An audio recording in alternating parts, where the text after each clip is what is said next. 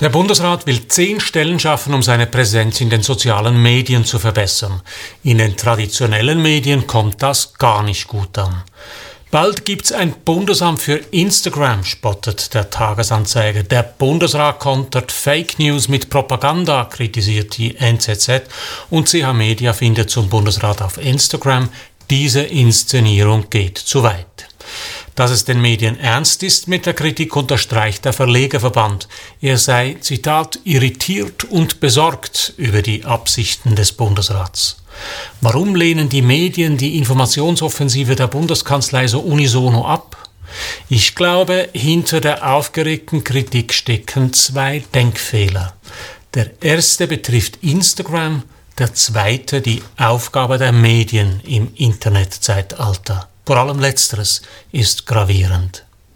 Mein Name ist Matthias Zehnder, ich gebe Ihnen hier jede Woche zu denken. Mein Thema Medien und die Digitalisierung, mein Angebot konstruktive Kritik. Wenn Ihnen das gefällt, drücken Sie doch den Knopf für Abonnieren, dann verpassen Sie meinen nächsten Kommentar nicht.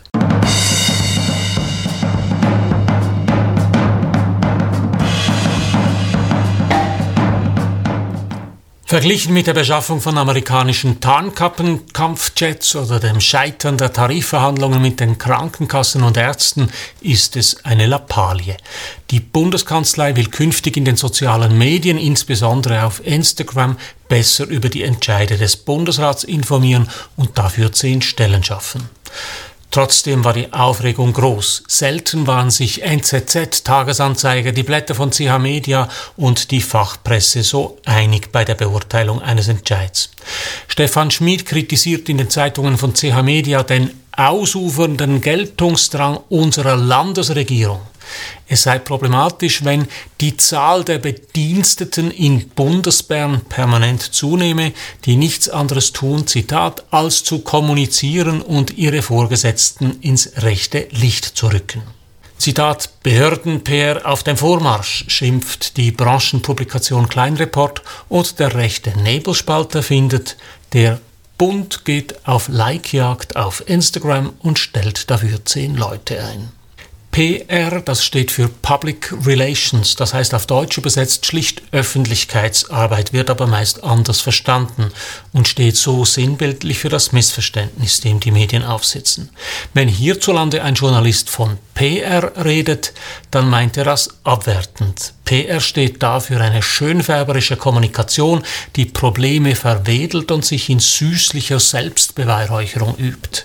Das meint wohl Stefan Schmid, wenn er davon schreibt, dass in Bern Bedienstete die Bundesräte ins rechte Licht rücken. Öffentlichkeitsarbeit kann aber auch schlicht die Informationsmaßnahmen amtlicher Stellen wie Regierungen und Behörden meinen. Schauen wir zunächst genauer hin, was hat die Bundeskanzlei da vor? Will sie tatsächlich mit Bundesratsselfies auf Likejagd gehen? Geht es bloß um Inszenierung und Propaganda? Was hat der Bundesrat genau entschieden? Formal hat der Bundesrat den personellen Mehrbedarf zur Kenntnis genommen, es geht um insgesamt zehn Stellen, und beschlossen, in der Bundeskanzlei ein audiovisuelles Zentrum einzurichten, das Dienstleistungen für den Bundesrat und die Departemente erbringt. Dieser Beschluss kommt aber keineswegs aus heiterem Himmel. Er basiert auf der Strategie Soziale Medien, die der Bundesrat bereits am 12. Mai 2021 verabschiedet hat. Blättern wir also in diesem Dokument nach. Was bezweckt der Bundesrat genau mit seiner Social Media Offensive? Laut Strategie verfolgt der Bundesrat drei Ziele. Erstens soll der Einsatz sozialer Medien in der zentralen Bundesverwaltung den Informationsauftrag von Regierung und Verwaltung unterstützen. Dabei geht es nicht um plumpe Werbung. Der Bundesrat hält sogar explizit fest, Zitat, dass die sozialen Medien zur sachlichen Darstellung der Positionen des Bundesrats und mit der gebotenen Zurückhaltung genutzt werden. Und weiter, Zitat, der Bundesrat wird keine PR-Kampagnen über die sozialen Medien durchführen. So viel dazu. Zweitens legt die Strategie fest, über welche Entscheide, Geschäfte und Tätigkeiten des Bundesrats und der Departemente in den sozialen Medien informiert werden soll. Und drittens beabsichtigt die Strategie, die Kommunikation der Regierung im In- und Ausland in den sozialen Medien zu stärken. Zitat, der Bundesrat braucht dafür eigene als offiziell identifizierbare Kanäle. Es geht also darum, den Bürgerinnen auf einfache Art und Weise zu ermöglichen, sich über Entscheide, Lagebeurteilungen und Absichten des Bundesrats zu informieren und auf diese Weise indirekt Falschinformationen entgegenzuwirken. Keine Bundesrats-Selfies, sondern Information. Mit anderen Worten, die bissigen bis bösen Kommentare in den Medien haben mit Strategie und Absichten des Bundesrats bei Lichte besehen wenig bis nichts zu tun. Schlimmer noch, sie erweisen sich als das, was die Medien der Bundeskanzlei unterstellen und geißeln, selbstbezogene Effekthascherei. Natürlich muss ich erst noch weisen, ob dem auch in der Praxis so ist, aber eine vom Bundesrat offiziell beschlossene und in Bundesrecht gegossene Strategie ist doch sehr verbindlich. Warum also wehren sich die Medien gegen einen ausufernden Geltungsdrang unserer Landesregierung, wenn es gar nicht darum geht? Ich glaube, dahinter stecken zwei Missverständnisse oder zwei Denkfehler. Das eine betrifft die Einschätzung von sozialen Medien wie Instagram. Das andere, und das wiegt in meinen Augen schwerer, die Aufgabe der Medien. Beginnen wir mit Instagram. Die beiden Menschen mit den meisten Abonnenten auf Instagram sind Fußballer Cristiano Ronaldo mit 308 Millionen Abonnenten und Sängerin Ariana Grande mit 248 Millionen Followern. Natürlich posten die beiden vor allem Bilder. Schon länger auf Instagram präsent ist aber auch der Präsident der Vereinigten Staaten. Sein englisches Kürzel POTUS ist wie auch auf Twitter gleich auch die Instagram-Adresse des Präsidenten. At POTUS Joe Biden hat auf Instagram 17,9 Millionen Abonnenten. Biden respektive sein Team postet unter der Adresse kurze Videos mit Zitaten und Ausschnitten aus Reden, wie sie auch auf Twitter zu finden sind. POTUS, also the President of the United States, ist seit Präsident Barack Obama offiziell in den sozialen Medien aktiv. Als Obama das Amt seinem Nachfolger Donald Trump übergab, gehörte zum ersten Mal dazu auch die Übergabe der offiziellen Twitter-Konten von POTUS und FLOTUS, also des Präsidenten und der First Lady of the United States. Trump überließ den offiziellen Account aber seinen Angestellten. Er selbst twitterte bis zu seinem Bann von den sozialen Medien unter der Adresse at real Donald Trump. Das zeigt schön die Differenz.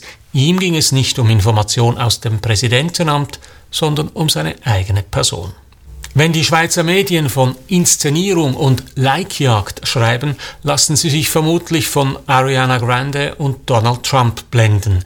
Vielen Personen geht es auf Instagram tatsächlich nur um die narzisstische Selbstbespiegelung.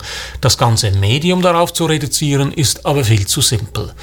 Es gibt auf Instagram auch ganz andere Angebote, etwa das Projekt ich bin Sophie Scholl des Südwestdeutschen und des Bayerischen Rundfunks.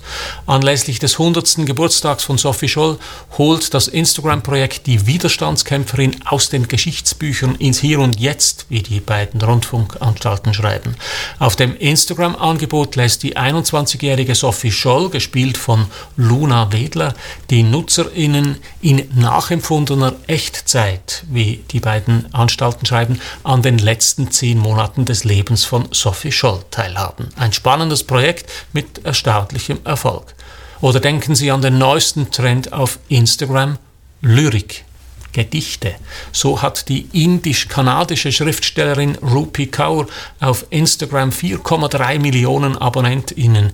Ihre Präsenz besteht vornehmlich aus kurzen Gedichten in Textform. Die beiden Beispiele sollen zeigen, Instagram ist so wenig bloß Glanz und Gloria wie das Schweizer Fernsehen. Es ist ein Kanal, der vor allem von jüngeren Menschen genutzt wird, die es satt haben, auf Facebook ihrem Mami zu begegnen. Natürlich sind auf Instagram viele Bilder zu sehen, das heißt aber nicht, dass nicht auch ernsthafte Informationen verfügbar sind. Wer heute die Zielgruppe der U30 erreichen will, kommt um Instagram nicht herum. Dass viele Schweizer Journalisten Instagram auf Glamour à la Ariana Grande reduzieren, beweist nur, dass sie sich mit neuen Medien kaum beschäftigen. Zusammengefasst, der Bundesrat will laut Strategie informieren und das unter anderem auf dem Kanal Instagram, der besonders von jüngeren Menschen genutzt wird. Man könnte es auch anders formulieren. In der realen Welt brauchen Bundesrat und Bundeskanzlei ein Haus, eine physische Adresse, einen Briefkasten, kurz physische Präsenz. Genauso braucht der Bundesrat, wie jede andere Institution und jedes Unternehmen auch, in der digitalen Welt eine informationelle Präsenz, eine Website, E-Mail, einen YouTube-Kanal und ja, eine Präsenz auf Instagram. In der Informationsgesellschaft existiert nur, wer auch über eine ausreichende informationelle Präsenz verfügt. Dazu gehört heute definitiv auch Instagram. Es kommt aber noch ein zweites Missverständnis dazu und das ist gravierender. Am stärksten kommt es in einem Kommentar zum Ausdruck, den Stefan Wabel, Geschäftsführer beim Verlegerverband Schweizer Medien, im Branchenmagazin persönlich.com veröffentlicht hat. Er schreibt da, Zitat, der Ausbau der Kommunikation über soziale Medien führt zu einer Umgehung der klassischen Medien und beschleunigt die gesellschaftlich unerwünschten Disparitäten, welche der Newskonsum auf den sozialen Medien bewirkt. Auf Deutsch, der Verlegerverband Schweizer Medien und mit ihm viele JournalistInnen sieht in der Präsenz des Bundesrats auf den sozialen Medien eine Konkurrenz. Das ist bemerkenswert. Es bedeutet, dass der Verlegerverband und mit ihm eben viele JournalistInnen die Hauptaufgabe der Medien im Transport von Informationen sehen. Sie haben damit ein Bild von Medien aus den 70er Jahren konserviert. Seit mindestens 30 Jahren hat sich dieses Bild aber gewandelt. Seit das World Wide Web Informationen für jedermann verfügbar gemacht hat, haben die Medien die Funktion des Informationstransporteurs verloren. Das heißt aber nicht, dass sie keine Aufgabe mehr hätten. Früher musste, wer im Kino einen Film sehen wollte, die Tageszeitung zur Hand nehmen, anders war kaum zu erfahren, welcher Film in welchem Saal lief. Heute greift man dafür zum Smartphone und sucht im Internet. Das heißt aber nicht, dass die Zeitung keine Aufgabe mehr hätte. Bloß besteht die Aufgabe nicht mehr darin, das Kinoprogramm zu verbreiten, sondern darin, neue Filme zu besprechen, zu empfehlen, zu kritisieren, kurz sich mit dem Kino auseinanderzusetzen. Und genauso ist es bei den Beschlüssen des Bundesrats. Es geht nicht mehr um den bloßen Transport des Beschlusses, es geht um die Auseinandersetzung damit. Informationen können die Auseinandersetzung anfachen. In vielen Fällen findet das heute ja schon statt. Den Medienkonferenzen des Bundesrats und den berühmten Point de Presse der BAG-Fachleute konnten wir während der Corona-Krise auf SRF Info und auf YouTube folgen, inklusive aller Fragen der JournalistInnen. Die Informationen waren damit transportiert. Die Auseinandersetzung mit den Beschlüssen hat damit aber erst angefangen. Oder nehmen Sie die Fans der Schweizer Fußballnationalmannschaft. Die schauen sich natürlich die Spiele der Nazi live im Fernsehen an. Trotzdem schlagen sie am nächsten Tag genauso interessiert die Zeitung auf und lesen, was die Sportredaktion von der Aufstellung, der Taktik oder dieser Auswechslung in der 69. Minute hält. Die Übertragung des Spiels im Fernsehen ist keine Konkurrenz für die Tageszeitung, vielleicht sogar im Gegenteil. Sie schürt das Interesse an der Nationalmannschaft und damit an der Auseinandersetzung mit dem Match in der Tageszeitung. Im besten Fall passiert genau das, wenn der Bundesrat respektive die Bundeskanzlei über die Beschlüsse der Landesregierung auch auf Twitter und Instagram informieren. Die Präsenz in den sozialen Medien regt zur Auseinandersetzung mit der Bundespolitik an. Davon könnten die klassischen Medien profitieren, wenn sie mehr bieten als bloße Information. Und das ist leider noch immer nicht selbstverständlich. So viel für heute. Drücken Sie doch noch schnell den Abonnieren und den Gefällt mir Knopf, dann hören wir uns in einer Woche wieder. Alles Gute.